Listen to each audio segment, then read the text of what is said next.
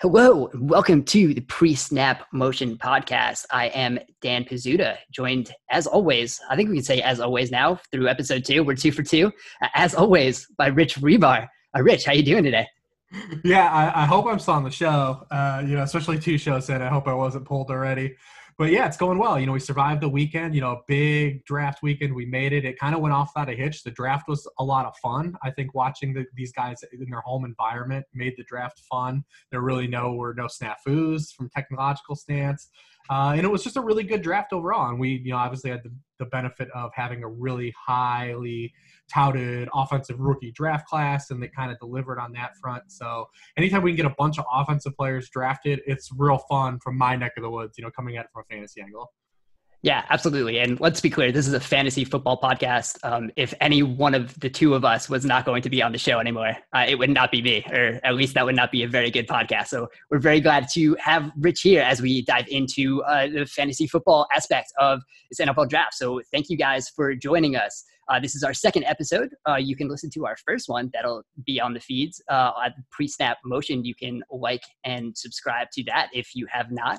We're going to be coming to you weekly now, even after the NFL draft is done. We're still going to be talking here. We're going to start talking about Dynasty. We're going to start talking about season long. We're going to be talking about a whole bunch of stuff, and we're going to get into that right now. So, Rich, like you said, this was a very offensive heavy draft, especially at the top. You were doing a lot of write-ups, live write-ups during the draft. I was editing a lot of your draft write-ups during the draft for the big players who were going into impact places. So what were maybe some of your high-level takeaways on some of those early picks? And was this an offensive draft that really lived up to the hype? Yeah, I kind of, felt bad for you on Friday, the start of Friday. The end of Thursday and the start of Friday is kind of where we hit that big wave of, offensive players going, wide receivers. There were 8 wide receivers taken, in the top 34, which is the most ever in the NFL draft at that point. And then we had a bunch of running backs go in the top of the second round. So I was hitting you with all kinds of stuff, and you were editing, and, we're trying to work the Twitter and do that stuff. But yeah, 26 running backs and wide receivers were taken on the opening 2 days of the draft. That was the most ever, matching the 2008 class for round 1, 2, and 3 running backs and wide receivers combined. And, you look at the NFL where it is right now in the space it's at, the league has been kind of, trending more pass centric and using more pass catching personnel in the field. 3 or more wide receivers have been used on 71% of pass plays the past 2 seasons. But the league itself has also had, kind of a pass catching scarcity issue despite that rise in, 3+ wide receiver sets. More wide receivers are playing simultaneous snaps than ever before. But very few teams entered this NFL draft with 3 or more viable wide receivers that were part of their wide receiver core. Every depth chart kind of out there needed wide receiver talent, and vice versa. Not many needed a lot of running back talent, which really paired up the depth of this wide receiver class. And I think that's what elevated this wide receiver class and why we had kind of those numbers match like those historic levels for early round draft picks. Yeah, unless you're the Green Bay Packers and you're like, nah, we don't need wide receivers at all. Same thing for the New York Giants, who, figured they don't need one either. I think they were like 2 of 3 teams that didn't take a wide receiver in this draft, which they're kind of crazy, especially when you consider like what those 2 teams could need.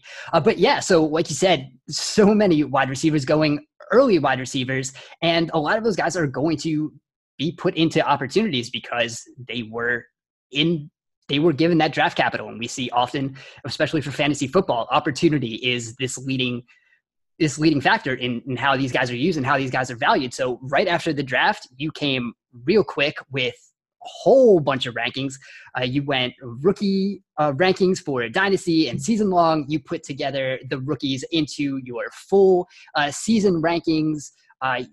All types of ranking, any type of ranking you are looking for right now is up on sharpfootballanalysis.com from Rich. So Rich, I know like through looking in a whole bunch of these rankings, you look at some of the rookies, they're high on Dynasty, not so much in, season long. So can you just go through how you are viewing these rankings and how they differ between the different rankings you're doing? Yeah, so the dynasty rankings, you know, are more running back, you know, focused because, you know, running backs, you know, hit the league, you know, running at a, you know, no pun intended, hit the league running at a higher rate than wide receivers. But, you know, I do tend to be a little more pessimistic about all rookies in general, you know, from like a, you know, early production stance, you know, just from league-winning fantasy entities. You know, we'll talk about the wide receivers a little bit, but comparing to the top of that running back class to where they slide into season-long ranks, you know, it's just always hard for me to elevate incoming, you know, rookie backs to, like, top 10 RB1 levels unless they really smack you in the face from a prospect stance, you know, an elite prospect stance, and then walking into opportunity with a high team investment, guys like Ezekiel Elliott and Saquon Barkley, like these almost can't miss prospects that go as top 5 and they're just given the keys to an offense right away. But, you know, even accounting for, you know, the highest draft capital, we've had a lot of slower burns in rookies, even with high draft capital. You think like Melvin Gordon, Todd Gurley, CJ Spiller, you know, Mark Ingram, Christian McCaffrey only 197 touches as a rookie. You know, he was picked number 8. He was not like the guy that didn't come off the field, you know, his rookie year that he was this year. So the excitement right now is definitely fresh for these guys, and we've waited a long time for this draft class. We're excited about it, but there's also an absolute signal here that a lot of these teams selecting these running backs view these players as long-term options, you know, for these potential expiring contracts that we have for these backs. That's the case for Jonathan Taylor, J.K. Dobbins, Clyde Edwards-Helaire, potentially even A.J. Dillon. They are also drafted to teams, though, with also functional and productive incumbents, you know, also in place, you know, right now. I mean, you look at, you know, Marlon Mack, he's had just short of 2,200 yards the past 2 seasons. Mark Ingram just had 1,300 yards and 15 touchdowns. Damian Williams averaged 110 yards from scrimmage over his final 7 full games played. You know, so I'm operating from a 2020 stance with this, just a slightly little more trepidation than a lot of people out of the box. And, you know, when you look at these running backs where they were taken too, not very highly in the context of they were round 1 and round 2 picks. You know, Clyde Edwards-Helaire was our first guy at round 1 at pick 32, just right at the very end of the draft. But I would definitely project him to have well under the 325 touches that Kareem Hunt had as a rookie because, you know, he's a 208-pound guy. You know, Damian Williams could still have a goal line roll at 225. It was also a complete luxury pick for the Chiefs, a team that's returning 20 of 22 offensive starters from a year ago. From the same area of the draft, even from round 1 capital, and you say that guy was a round 1 pick, over the past decade we've had Sony Michel, 216 rookie touches, Rashad Penny, 94 rookie touches, David Wilson, 75 rookie touches, you know, Mark Ingram, 133 rookie touches. So, I mean, all those guys are coming with that round 1 capital, but they were a slower burn. And when you tie into that top of round 2, when you say, well, you know, hey, DeAndre Swift was only 3 picks after in context. Sure, he's a round 2 guy, but he only went 3 picks after Clyde Edwards-Helaire. I mean, you look at guys that went recently in that area of the draft. Nick Chubb, it took until week 7, his rookie year, to get the usage we wanted. He was pick 35. Miles Sanders last year didn't play 50% of the Eagles snaps in a game until week 11 last season. Ronald Jones was pick 41. He had 30 rookie touches. Joe Mixon was pick 48. He only had 8 games his rookie season with 10 or more carries. Derrick Henry was pick 45, 123 rookie touches. Kerryon Johnson pick 43. TJ Yeldon pick 36. Amir Abdullah pick 54. Carlos Hyde, you know, pick 57. Bishop Sankey. You kind of get the picture where I'm headed here. We've been really high on these backs from this area of the draft before, but they've taken some time to really work up and get that full usage. And I tend to go under on rookie performance naturally, like I said, because these guys don't have any NFL experience, but especially when they're, you know, kind of expensive players, which is we're going to have from this group of this class because they've been highly regarded for so long. And a lot of them went to exciting spots. You know, when you look at Jonathan Taylor going to the Colts, great fit. We talk about Clyde Edwards-Helaire, and we'll talk about him continuously throughout this offseason, probably more on the show. You know, going to a great fit. J.K. Dobbins went to a tremendous fit, you know. But, yeah, I mean, they're great dynasty situations, but you should have a little bit of trepidation, you know, coming out of the box with these guys year 1 because they do have strong competition, and we've seen a lot of rookies from that area of the draft take a little more build-up to get going from a, you know, downhill fantasy perspective. And it's super interesting of just how these guys were kind of selected in a way that I think we talked about this a little bit with Warren Sharp in our post-draft show on the Sharp Angles podcast of how teams are maybe learning that they shouldn't be giving these running backs second contracts, but they also went up and were drafting these guys in the 2nd round, drafted them in the 3rd round, and it's still using high draft capital, but there's still this other guy in place. When you talk about Jonathan Taylor, there's still Marlon Mack. That's not going to be a very clear hierarchy there in year one, which we expect. Even Edwards-Helaire is probably going to share a little bit with Damian Williams. Look at Zach Moss coming in behind Devin Singletary. A whole bunch of guys like that. We're seeing that maybe those guys at the end of their first contracts are not going to get that second one with the team, but that doesn't really give us a very clear picture of what these rookies coming in are going to do right out of the gate. 100%. And like I said, there is a signal there that these teams value these players, taking over that role that these incumbents have. I mean, you look at J.K. Dobbins. I mean, what a fit. You've got Mark Ingram. He's turning 31 years old this season. We talked about the numbers he put up last year, but turning 31 years old, they can get out of his contract. J.K. Dobbins was a guy built to play in that offense. Look at 57% of his carries last year were run-pass option runs. He had 260 shotgun carries at Ohio State. What an offense for him to fit into in terms of Baltimore. I think when you're looking at these guys, if you just kind of break it down from a case-by-case basis, I mean, DeAndre Swift runs into kind of a situation that probably is the most unclear because Matt Patricia has kind of vouched for a running back by committee before. Their depth chart just got completely obliterated last year. Or just being coached by Matt Patricia in general. Like, just who knows?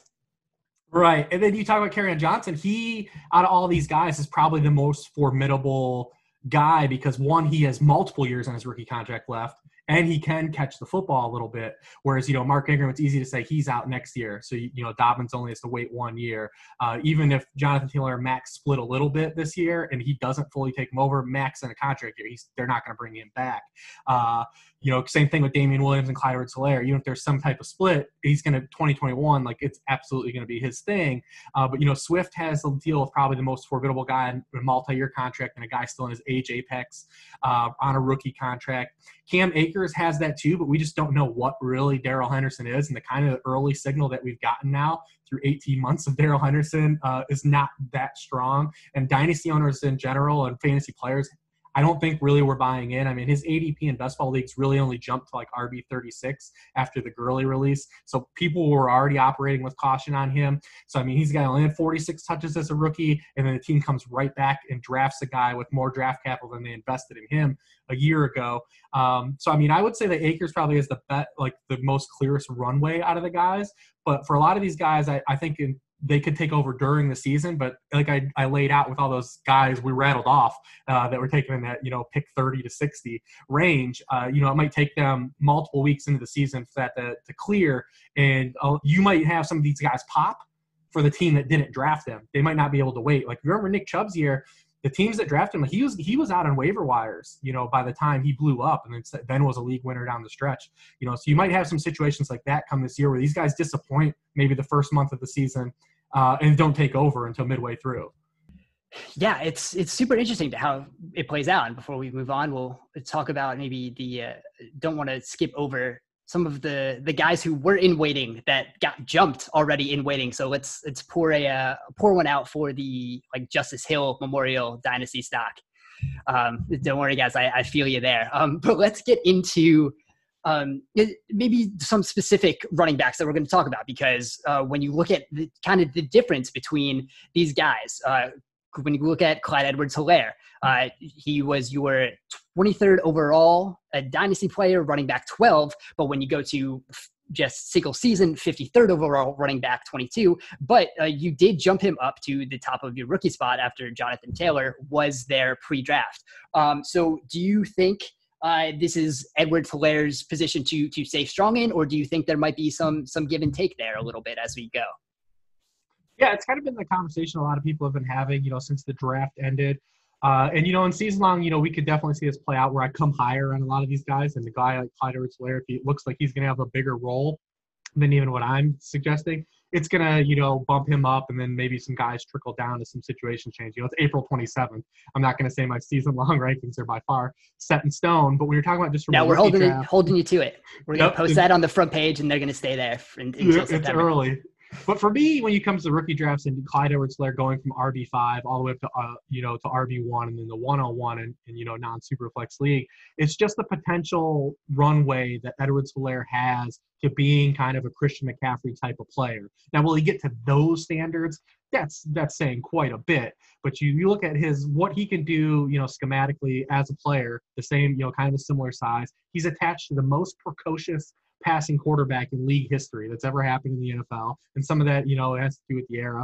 He's in the best offense in the NFL. He's got a head coach that has always utilized his running back passing game assets. He's got a head coach that's not shy about giving opportunities based on the archetype of or physical profile of a running back. He's not really care if you're a great athlete or not.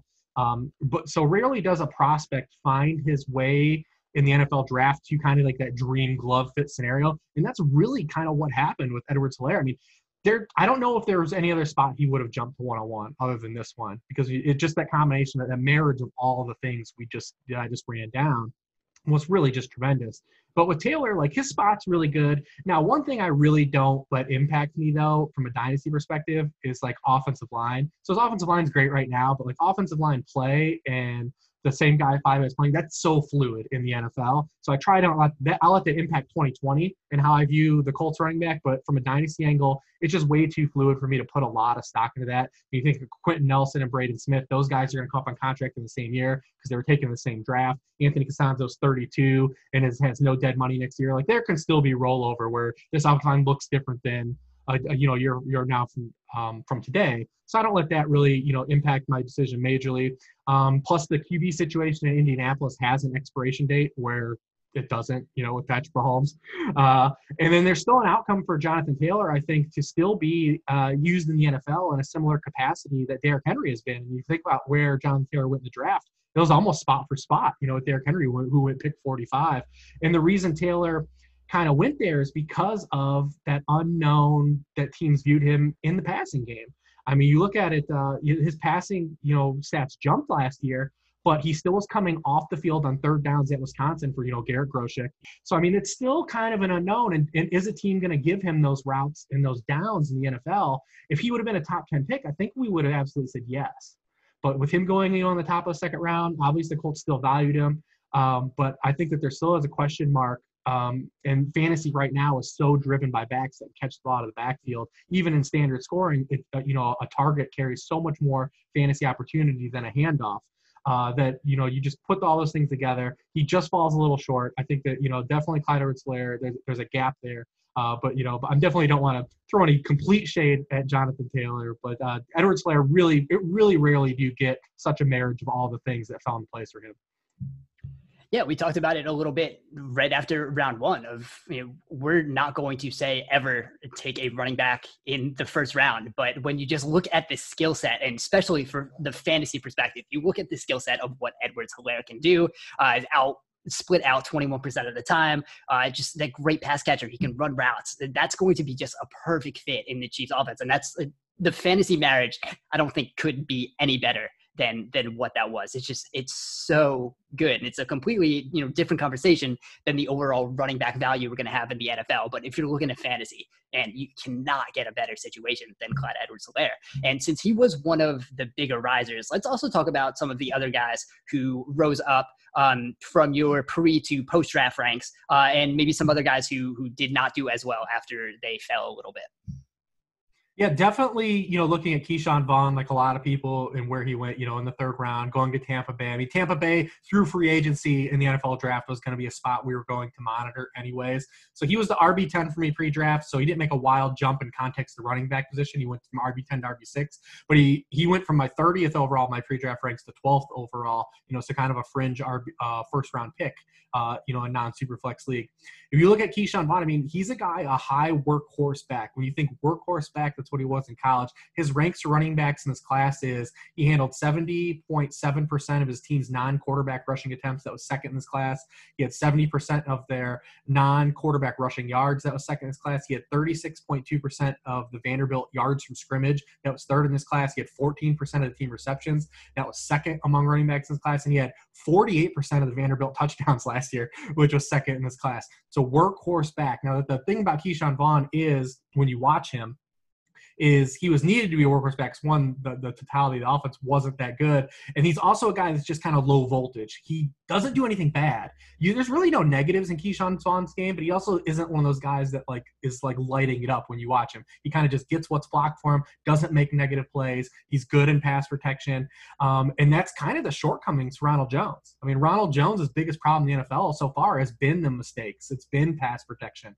So Keyshawn Johnson has a chance year one, or Keyshawn Vaughn, has a chance. I'm going back to old Bucks, going to Keyshawn.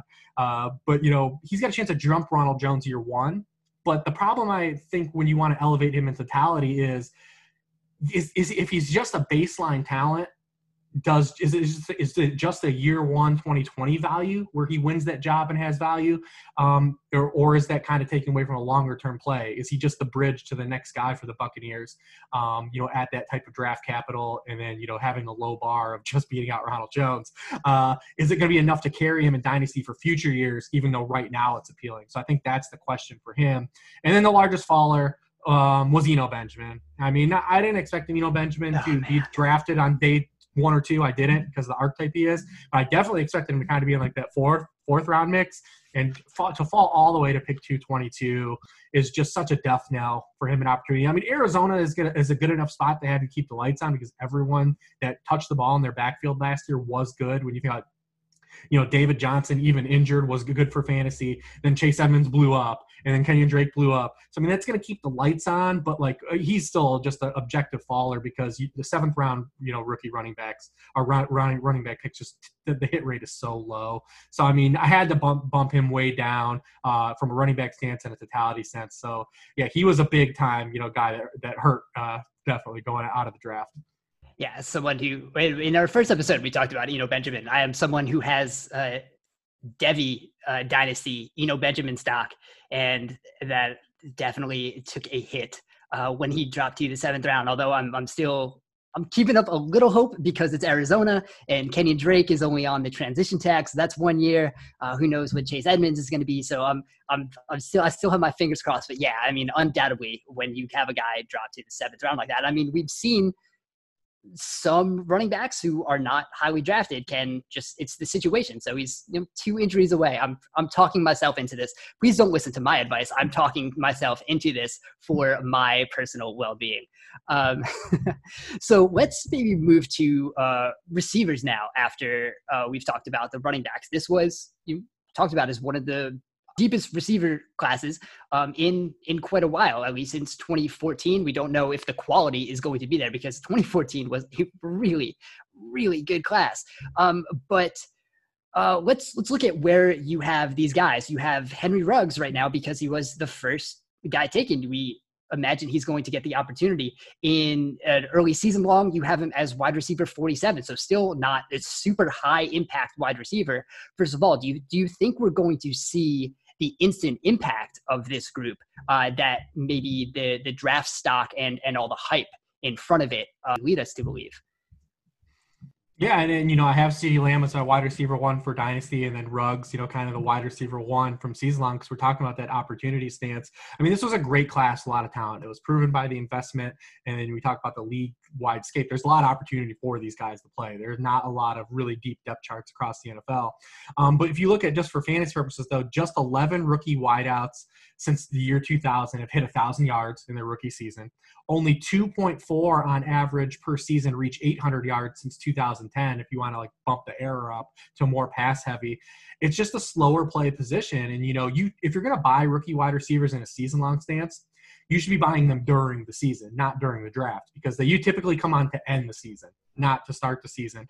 And we might see that really play an extra this year, because if we're not going to have rookie OTAs, if we're not going to have training camp, if preseason gets compromised, if these guys don't get the chance to practice with these players or get in the room and get acclimated to the NFL, it might even be an extra slow burn this year, for these rookie wide receivers. We really don't know. But when you're looking at it from an opportunity stance, I mean, it's kind of funny enough, people cite CeeDee Lamb's destination as kind of the worst out of the box, the top wide receivers. He's got the most competition. The Cowboys actually have the second most vacated targets from 2019 into 2020 than any team outside of the Atlanta Falcons. The problem is that's a hodgepodge of multiple positions and not just CeeDee Lamb's position. It does, you know, Randall Cobb does leave, you know, 83 targets. But we talked about another show. I expect Amari Cooper to kind of move more in the slot, you know, CeeDee Lamb to play still some X, you know, but he doesn't have the one-for-one apples to apples, you know, comparable opportunity of guys like Justin Jefferson has with Stephon Diggs leaving. Henry Ruggs has, you know, joining that Oakland depleted receiving core. Like Denzel Mims even has in the second round for a second-round receiver. I think his year-one opportunity is probably a little greater than some of these guys I have ranked higher in Dynasty.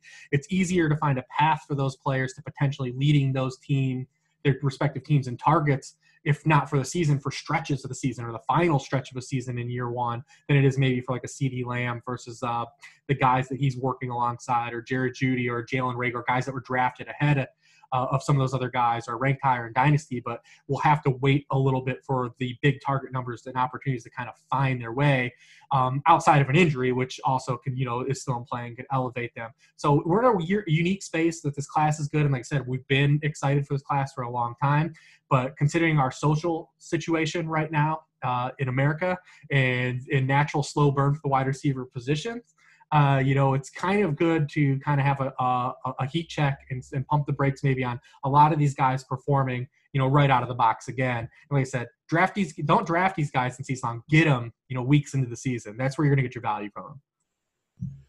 Yeah, absolutely. It's easy to talk yourself into what these guys are going to do. And you see, you know, the CeeDee Lamb to Dallas. You see even like T. Higgins to Cincinnati, I think could be, you know, an instant contributor in the right spot, or at least eventually. But it's easy to get overhyped about these guys and rank them over guys that we've already seen perform, that already have the rhythm and the timing with the quarterbacks who are already on their teams. So I think we might, you know, be leaning a little more into these veteran guys if in season long, because of that shortened preseason just whole experience where these guys are really working out their chemistry and their rhythm and their timing. And that's going to be really important for wide receiver.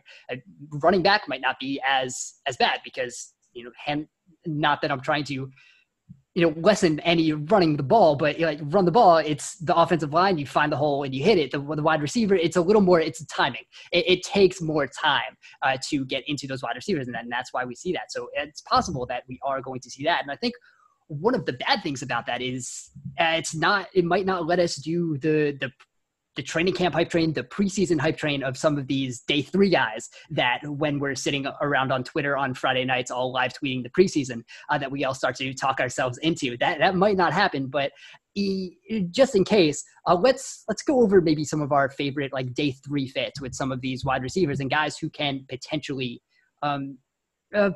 break out and have this opportunity. So are there any like day three guys that stood out to you, Rich? Yeah, we talk about the hit rates get lower on day three, but it's fun. We don't always want to talk about the round 1 and 2 dynasty guys that are going to go into rookie drafts.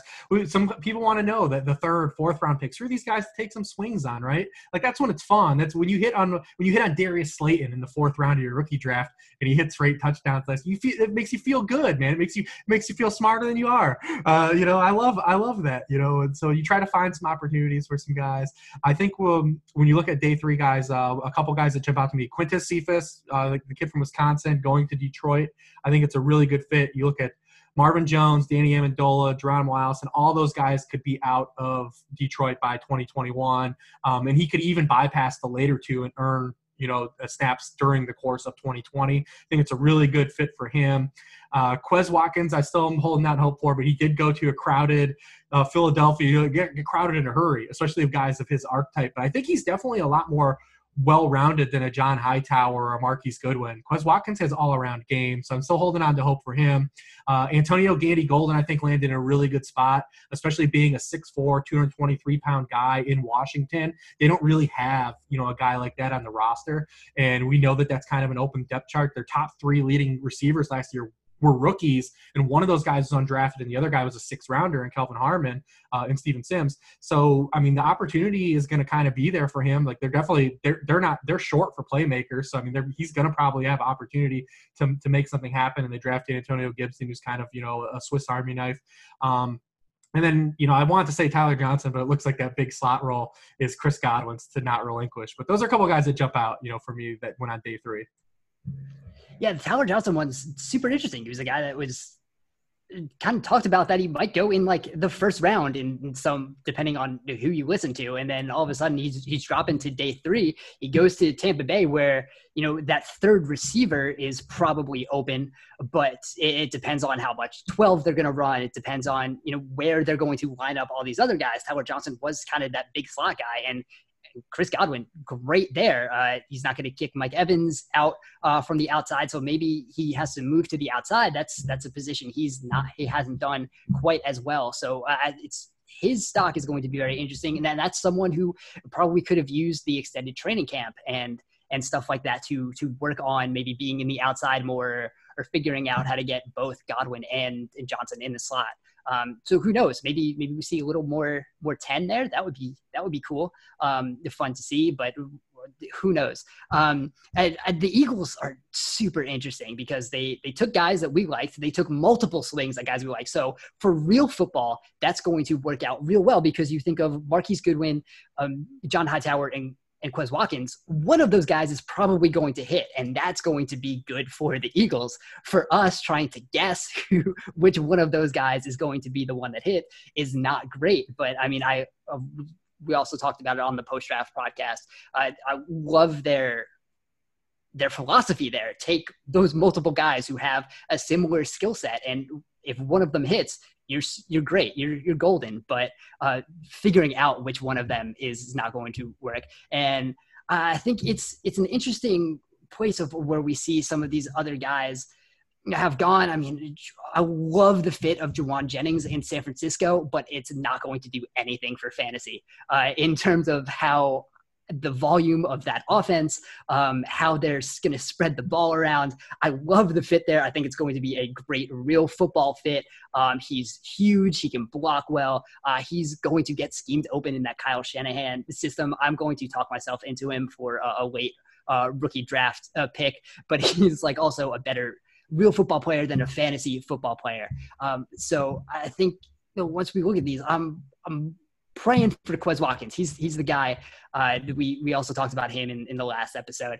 He's a guy I really think can be really good in that Philadelphia offense if he's the one that breaks out. So that's the fit I think I'm hoping for the most. Once we get past the wide receivers and the running backs, which were both classes that were hyped up, we liked a lot of these guys coming in. The tight end class, we did not really talk about much at all because there was really no reason to. And I'm not sure if there's any reason to after the draft, unless you're the Bears who are just like, give me all the tight ends. And it's like the Ron Swanson thing where he's talking about bacon and eggs. The Bears are like, what I think you heard was give me a lot of tight ends. And what I said was give me all the tight ends you have. That is the Chicago Bears philosophy right now in grabbing tight ends. But other than that, is there any hope for or fantasy relevance at all for this tight end class? Yeah, it was a class that was not good. And what's even crazier is I don't think anyone in the realm of possibilities like had the order the way these guys were even drafted, even remotely close. I mean, there were some people, obviously Cole Kmet surged and he was a popular tight end one, but like Devin Asiasi is the tight end, you know, two to come off the board. You know, Joseph DeGuara as, you know, the tight end three off the board. God. Like some of these guys that went, the order of these guys were just completely shook up. We know someone will probably hit here because it'll happen, but from an objective stance, there's not a lot to love here. The league, we thought this was a class of backups. The league kind of told us with the investment they put in these guys that it was a lot of backups. So, I mean, it's hard to really get excited. And, you know, Asiasi is he's an interesting dude, but like he was stuck behind Thomas Duarte and Caleb Wilson, but on the same token, like those guys are seventh rounders in the NFL.